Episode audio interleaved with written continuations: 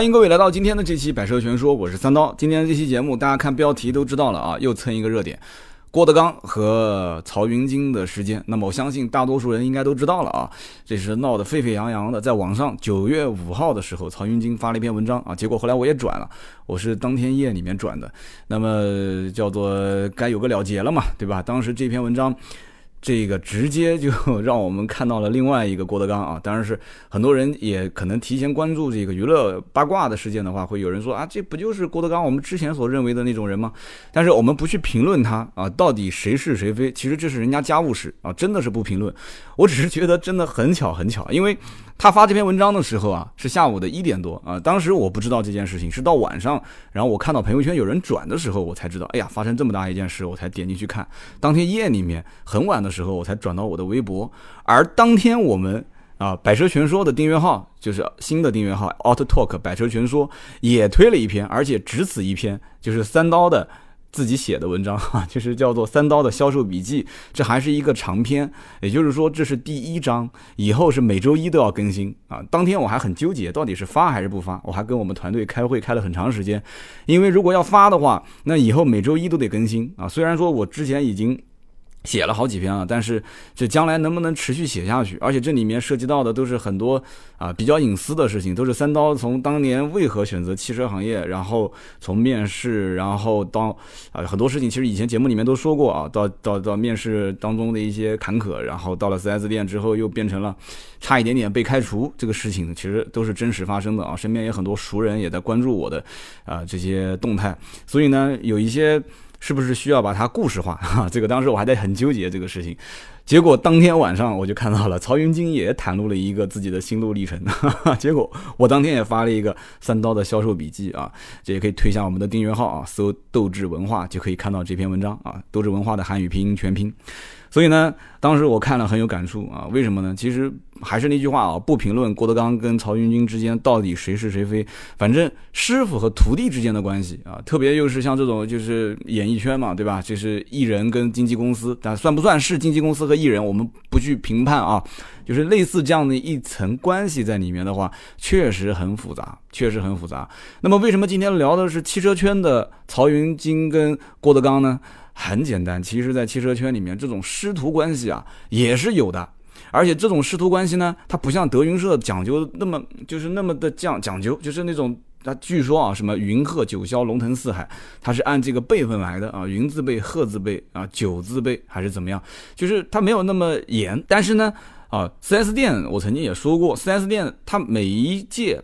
入行就是你哪一年啊？比方说上半年招一批，下半年也招一批新人进来，它讲究叫什么呢？其实古时候就有这种说法啊，叫做同根和同年。同年是什么意思呢？这同根很好理解嘛，同根就是就是甲乙丙丁戊己。庚辛就是这个庚，对吧？就是你如果是同庚呢，就是年龄相同，同年是更简单了嘛。同年就是同一年，比方说啊，科举时代的时候，当时呃就是同榜嘛，同榜录取。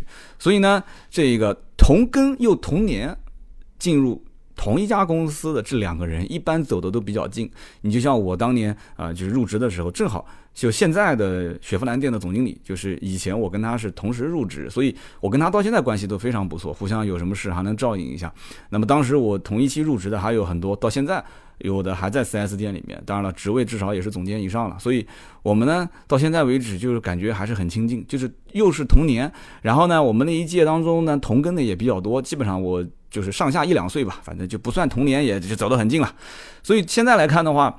其实汽车圈，我们这一部分的人，其实还是比较尊重我们的师傅。其实，在我的汽车圈里面也有师傅嘛，我心里面也有数，就哪些人是曾经带过我的啊，曾经领我入行。而且，其实越往后，就是到现在的这一个年代的话，其实师徒关系更加的明显啊，更加的明显。为什么？因为能留在 4S 店还待在一线做销售的，但都是老骨灰了，真的。特别是像北上广深这一个一线城市，那基本上我看在上海。工作年限在九年以上的、七年以上的、五六年以上的销售一线的人很多很多啊，所以这一些的老骨灰啊，去带那些徒弟，那其实这样的师徒关系啊，虽然不像德云社这样的非常讲究啊这个辈分，但是呃尊师重道这件事情还是要有的。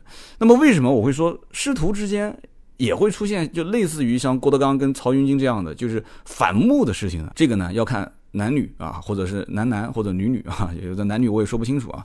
就说白了，就是男人和男人之间一般就两件事嘛，要不就是因为利益关系，要不那就是因为女人啊。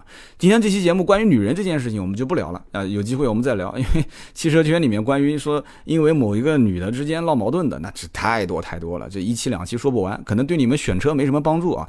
但是呢，因为利益关系。师徒之间啊撕破脸皮的，那我今天呢就给你们讲一个啊当年我亲身经历的，但它不是我了，就是我身边亲身经历的这样的一个故事，其实非常容易理解啊。师傅带徒弟呢，在汽车这个圈子里面，大家都很清楚，其实每个人手上多多少少都想留一手，就是没有哪个人说真的是把自己浑身上下的本事全部都交给你。啊，大家都听过老虎和猫的故事，对不对？猫再怎么教，它不会教你上树嘛，对不对？万一有一天你把我给吃掉怎么办？所以总归是留一手。有人讲说，那三刀你身上有什么本事是留一手的呢？那我其实心里面很清楚嘛，对不对？这个，那我曾经半开玩笑的讲，我说我三刀会看面相。那有人说，那你给我看看面相啊，我给我看看手相啊。那这个呢，就你就是当开玩笑，因为你其实你看，郭德纲跟曹云金啊，这两个人其实面相都不属于面善的角色。就是面看上去比较善的角色，我不知道大家认不认同这一点。郭德纲其实一看就知道了，就是嬉笑怒骂的，就喜欢那种表面的这些东西做的都很好，就是社会套路深，城府心机重，他是其实属于这一类人。那曹云金其实这个面相怎么样呢？其实大家可以看曹云金这种面相啊，曹云金应该是属于耳根比较浅。什么叫耳根浅呢？就是。就是旁边有人吹耳边风，就很容易就是思想有转变。他是属于善变这一类型，优柔寡断，不可独当一面啊。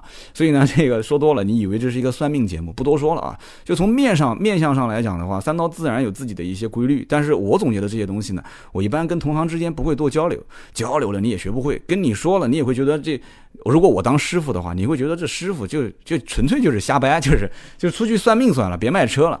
所以这里面我我。与任何客户的交流啊，包括与啊任何的同行之间的交流，那我自然就有分寸啊，怎么去拿捏？根据每个人的性格特点，两三分钟就可以断定这个人到底他的知识水平啊啊社交面啊，包括他的修养。啊，包括他在谈到什么样的位置，能不能开玩笑，能不能能不能去跟他，就是啊，一上来就自来熟。有些人是不喜欢你跟他自来熟的。那他是什么节奏，是什么调性？呃，他什么样的一些相应的背景、家庭背景、知识背景，其实这些东西你全部这一套信息，两三分钟之内全部收集完之后，整理成一套体系，你在随着你的跟他沟通的过程当中，你会变得非常顺畅啊。所以师傅跟徒弟之间，有的可以教，有的不教啊，有的不教呢，是因为真的是。你教了你也不会，有的呢是也不想教啊，所以呢师徒关系呢，其实，在 4S 店里面呢，啊，现在来看的话，包括我们之前还是比较的多，而且比较常见啊，就老帮新嘛，对吧？老老员工帮新员工。那么曾经呢，我就发现啊，就是有。一个外地的朋友啊，就是在南京啊，后来呢也是机缘巧合啊，我们也就认识了。然后他刚入行时间不久的时候呢，啊，在某品牌，就是因为毕竟涉及到南京当地呢，我就就不要把品牌和人名字都说出来了啊。在某品牌就入职之后呢，就拜了当地的一个啊，就他们店家，就当时这个店里面的销冠，也是后来这个店的相当于销售的老大了啊。这故事往前讲呢，他当时两个人都是销售嘛，嗯。那么这个销售的冠军就是后来的这个某品牌的 4S 店销售的老大，当时呢，在这个店里面呢，算是风生水起啊，就销量各方面都不错，甚至他人都不用来上班，就光是在在外面就靠老客户推荐，对吧？就真的是躺着挣钱啊！就是他不去上班，也有人打电话问说，哎，这车多少钱啊？啊，这我到店里面找谁啊？就业绩还是算他的，所以当时这个外地的。啊，刚入行的这个兄弟呢，就当时拜他为师，当然也是不叫拜他为师，也是顺理顺理成章嘛，顺其自然的就分到了他这个组，就跟他到后面去学。那么这一个品牌呢，它整个的培训体系是偏啊，有点那种就是日式的啊，日本的企业一般都是培训体系还是比较完善的，就是一进来开始封闭式培训。所以封闭式培训的过程当中呢，这个哥们儿呢跟。他的我刚刚说的叫同根又同年的这帮人之间呢，又有了一些接触，所以呢，当时这一批人当中，这个哥们儿呢，不算资质比较好的，就是当时从这个师傅的角度来讲的话，因为都是要由这个师傅来培训嘛，这个人的灵性啊、谈吐、形象各方面都不算太好。这师傅呢，当时也没想过要去教他，但是后来慢慢慢慢在带。就是团队的过程当中，这个师傅就会发现说，哎，这个人他也因为知道自己没有什么灵性啊，就是说嘴皮子可能没有我我同根同年进来的这个啊贾老贾这个这个嘴皮子利索啊，然后呢，呃，卖车的经验，因为这个哥们儿是从以前异地，就是从其他城市过来，然后也不是做汽车行业的，所以人生地不熟，一个外地人在南京，又是在 4S 店这个圈子里面，什么人也不认识，所以他只能依靠他的师傅。那么其他的人有可能是同行啊，汽车圈里面转过来的，他可能有一些当地的人脉关系，所以呢，就是不管是行为作风啊、谈吐啊，可能都有一点底气。这哥们儿呢就没有底气，所以后来这个师傅呢物色了一圈之后，就发现，那其实我不管你有没有能力嘛。忠不忠心是最关键的，所以 4S 店里面师傅带徒弟，有的时候也是这样，先带一个啊，真的真的是自己的最忠心的这个人啊，忠诚度是排第一位的。那有人说，你 4S 店卖车，你整这个东西有啥用啊？当然有用了，有朝一日，这个哥们儿就是我刚刚说的销售啊，销售冠军这哥们儿，他一定不可能一辈子卖车的，他将来一定是会当销售经理啊，销售总监，甚至当总经理。这条线上从。最早期你在干销售的时候，你其实身边就应该开始要物色你的徒弟。将来会站在你的这个队伍里面，对不对？你想，任何的销售经理，一个店不可能一个人嘛。那么两三个、三四个销售经理之间互相竞争，你背后没有人能拖着你，没有一些你的徒弟、徒儿们在后面能带着你往上冲业绩，对吧？你带他们加班啊，带他们去冲业绩，人家辛辛苦苦、勤勤恳恳，其实最后赚到的钱一部分还是到你的口袋里面嘛，对不对？你又不卖车，天天就动动嘴皮子，对吧？挥挥手啊，你就能拿到这个管理绩效。所以他们其实也很清楚，这不就跟郭德纲。跟曹云金的关系一样嘛？说到底就是利字当前嘛，利字当前，对不对？曹云金出来之后说我自己要搞，对吧？郭德纲说我就给你啊踢出家门。就这里面我们不去评价到底谁好谁谁坏。说白了，其实汽车圈也是一样啊。结果呢，这个外地的哥们儿呢，他因为无依无靠，又是从外地过来又转行，所以他就只能依靠这个师傅。那这个师傅呢，那没办法说也不叫没办法，就是物色下来看，他灵性虽然不够，但是呢，这个忠诚度非常高啊，所以呢。最终决定啊，纳他为自己的啊，就有点像当年这个像幕僚一样的啊，就拉过来之后就作为我的徒弟，就在就是各种到时候销售员上岗肯定是要分配各个销售组嘛。他通过跟领导说，哎，这个小伙子不错，我想留到我们组。那留进来以后就一路培养，一路培养呢，其实有几种方式，跟大家也说一下。其实你们去买车也会发现，说有的销售员可能资质比较浅。聊了半天，专业知识也不行啊！接待你们的过程当中呢，啊，说话也是啊，没有什么底气。然后呢，就各方面好像都不是这个店的老员工。其实你不用担心，就往往这种就是，就是怯生生的、没有什么底气的这种人，他背后说不定就是一个很强的师傅。因为在很多店里面都是这样子，就是有的时候强人一般不愿意跟强人在一起合作。就是你如果真的一进到这个店里面，你就是锋芒毕露，对吧？你你嘴皮子也很能说。其实我当年就吃过这个亏嘛，就是刚进一家 4S 店，啊，各种表现啊。其实老员工看在眼里，觉得说你就是一个小丑，对不对？你有什么了不起的？你以前干过汽车吗？我也没干过汽车。我当时就是觉得说，哎，领导说谁能先上来，呃，演示一下怎么去把这个六个方位给走一遍啊？我说我来，我来啊，我都很积极啊。结果呢，也曾经受过老员工的打打压啊！大家去可以看我三刀的销售笔记，我往后写的过程中，我会说到这一些故事啊。就我是怎么怎么被老员工打压的，因为我当时太冒头了嘛。就你们当时要工作，肯定也都是遇到过这种事情。所以说，师傅带徒弟，有的时候就是这样，他其实是希望带一个自己能控制得住的啊，灵性不要太高。呃，但是呢，也最好能就是就是怎么说呢？就像你到外面去玩石头一样的，现在不是很多人玩古玩嘛？就是你如果说你的这个在没有打开这个石头的时候，你去猜赌石嘛，你是觉得说这石头里面是不是藏着一个价值连城的宝贝呢？这不好说。如果卖相就很好，一看就是一个宝贝，那就肯定很多人抢嘛。所以师傅一般就会挑那种就卖相不是特别好的，先拿过来，然后回头我打磨打磨，对不对？所以呢，当时这哥们儿呢就在这个。啊，销售冠军，后来也是这家店的销售总监，在他的手底下干。那么随着他一步一步的升职啊，从销售主管、销售经理、销售总监上来以后，那不用说，这哥们呢，随着啊时间的推移啊，然后那有人讲说，那他如果没有业绩的话，那这个师傅怎么能把他给？就是师傅升一级，徒弟跟着就往上升嘛。他怎么往上升呢？很简单嘛，这就是我要说，最后为什么师徒之间有产生恩怨呢？如果说这个人真的资质非常不好，但是呢又比较听话的话，师傅其实在 4S 店里面完全可以导订单给自己的徒弟啊。什么叫导订单？非常简单，4S 店谈谈客户，其实客户是谁的？这个虽然从系统里面可以看得到啊，但是这也好操作，也好操作。我作为师傅来讲啊，我从头到尾打电话接待老客户推荐啊，来了一波客户，我从展厅第一次接触一直到最后啊，他说哎行，我今天就订车吧。其实这个订单最终签完之后，无非就是在订单的右下角。啊，这个名字是签谁的？如果说师傅姓王啊，我写个老王，那么这个订单就是我的系统，我再把它一录入，那就没有问题了。但如果说这个师傅觉得说，哎，我现在马上就可能要升职了，而且我的业绩也不差这么一单两单，那怎么办？这个时候其实很多 4S 店的师傅啊，就开始要扶持自己的徒弟，像这种订单啊，就开始往徒弟的头上去倒。导给徒弟之后呢，4S 店的销售系统，因为师傅权限也比较大，就是基本上上下都关系能打得通，就通过内部的软件，就直接把订单导给自己的徒弟啊。导给徒弟完了之后呢，对吧？然后订单上的名字也写给徒弟的名字了之后呢，那交车这个工作呢，就师傅带着徒弟一起交。那基本上这件事情就天衣无缝啊，徒弟就多了一个业绩。那么既然能多一个业绩，那就能多两个，能多两个，那就能多十个。所以想让这个徒弟的业绩。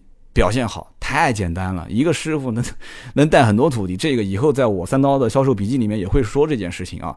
我曾经也带过很多的徒弟呢，啊，也曾经这么操作过啊。这个我也爆个料啊，我们以前老领导如果听到了，你也别怪我啊。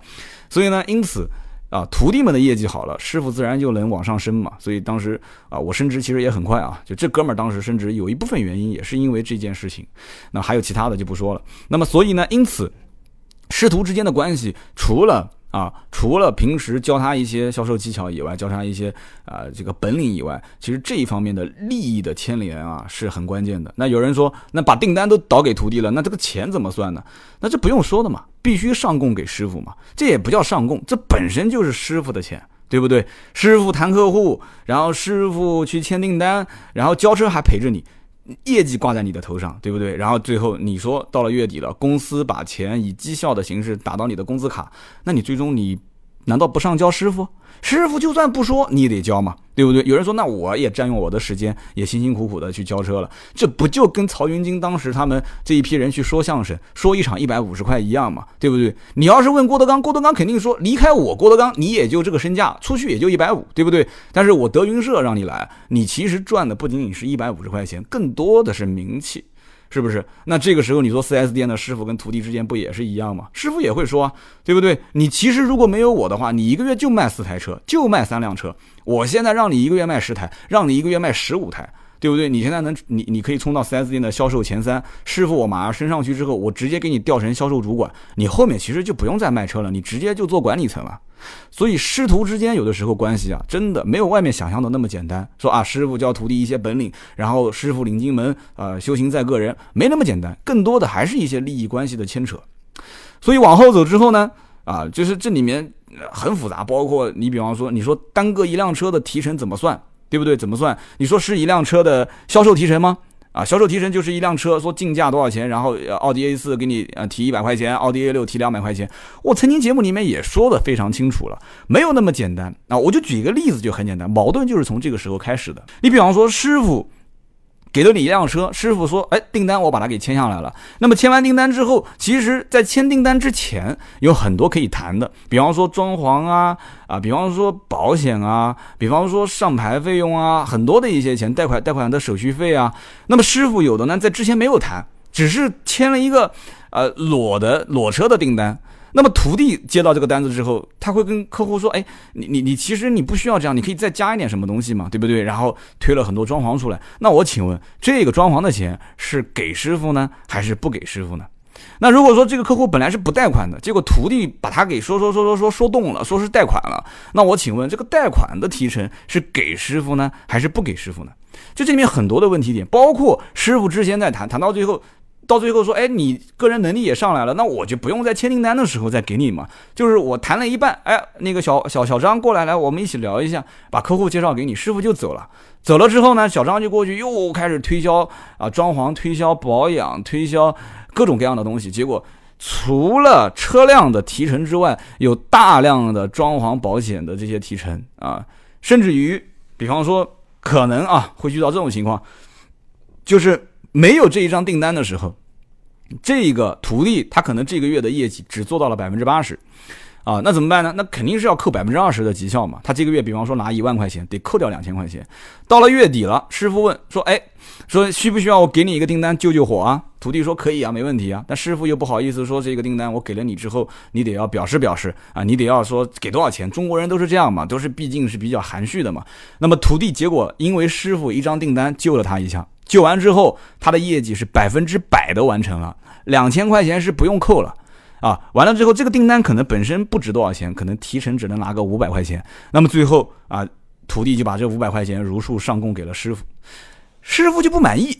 那有人讲说，那这有什么不满意的呢？对吧？你师傅给了个订单给他，那不就五百块钱吗？师傅会算笔账，师傅的业绩是已经超额完成的。就这个账算起来相对复杂一点，那我们再算一下，师傅的业绩是超额完成的。那么在每家 4S 店，其实你超额完成指标，你多出来的这个业绩其实是可以翻倍啊。比方说五百块钱的业绩啊，就是这一台车的提成，你已经超了百分之一百二了，那你就变成了六百，不就多了一百块钱吗？当然，举个例子啊，肯定不止那么多了。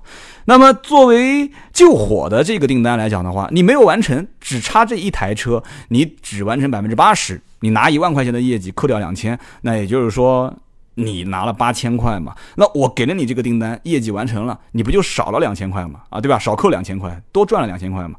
那么这个业绩本身就值五百块钱。那么对于这个领导来讲，对于这个师傅来讲的话，他其实超额完成可以拿得更多。那么一正一反，其实师傅的心理预期远远不止这五百块啊！大家都听懂了吧？所以师傅跟徒弟之间的矛盾，有的时候就这样，就是讲白了一句话，就是没说开。啊，其实作为一个徒弟来讲的话，要是能说开了，其实也没什么问题啊，也没什么问题。所以因此。你像这个师傅跟徒弟之间啊，因为一层一层的利益关系叠加再叠加，时间久了以后，自然矛盾就多了。师傅觉得说，你这个徒弟带的我很不舒服啊，我很不舒服，对不对？我平时又这么对你，我对你那么好，对吧？我带你赚名赚利啊，这个方面，你最后你你还是死挨死板的，只按那个东西来跟我算，而且每一分钱跟我扣的都是那么紧。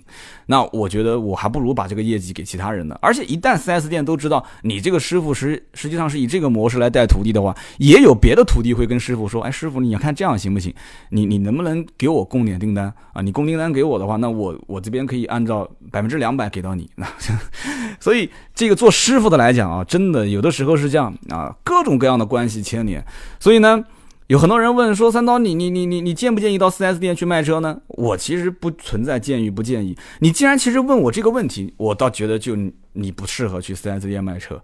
如果要是到 4S 店去做销售的话，很简单一句话就是你要真的是甩开膀子去干，不要在乎这里面的困难，不要在乎这里面的一些尔虞我诈，包括一些可以可以这么讲吧，真的是满地都是坑啊！销售永远是故事最多的一个部门。啊，故事最多的一个部门，人人背后都是一本啊算不清楚的账啊，人人背后都是呃一段又一段的故事。今天呢说的这个不算特别的精彩啊，这个我自己先先跟大家就是表表示一下，这个故事里面因为涉及到很多的一些人和事，我不能把它展开的太。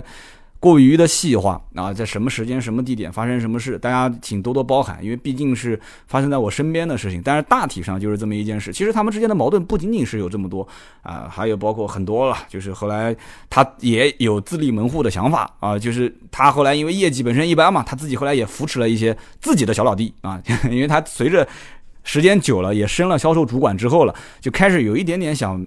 不要老是在自己的师傅底下干事情，也想自己去独立门户，想想试试拳脚。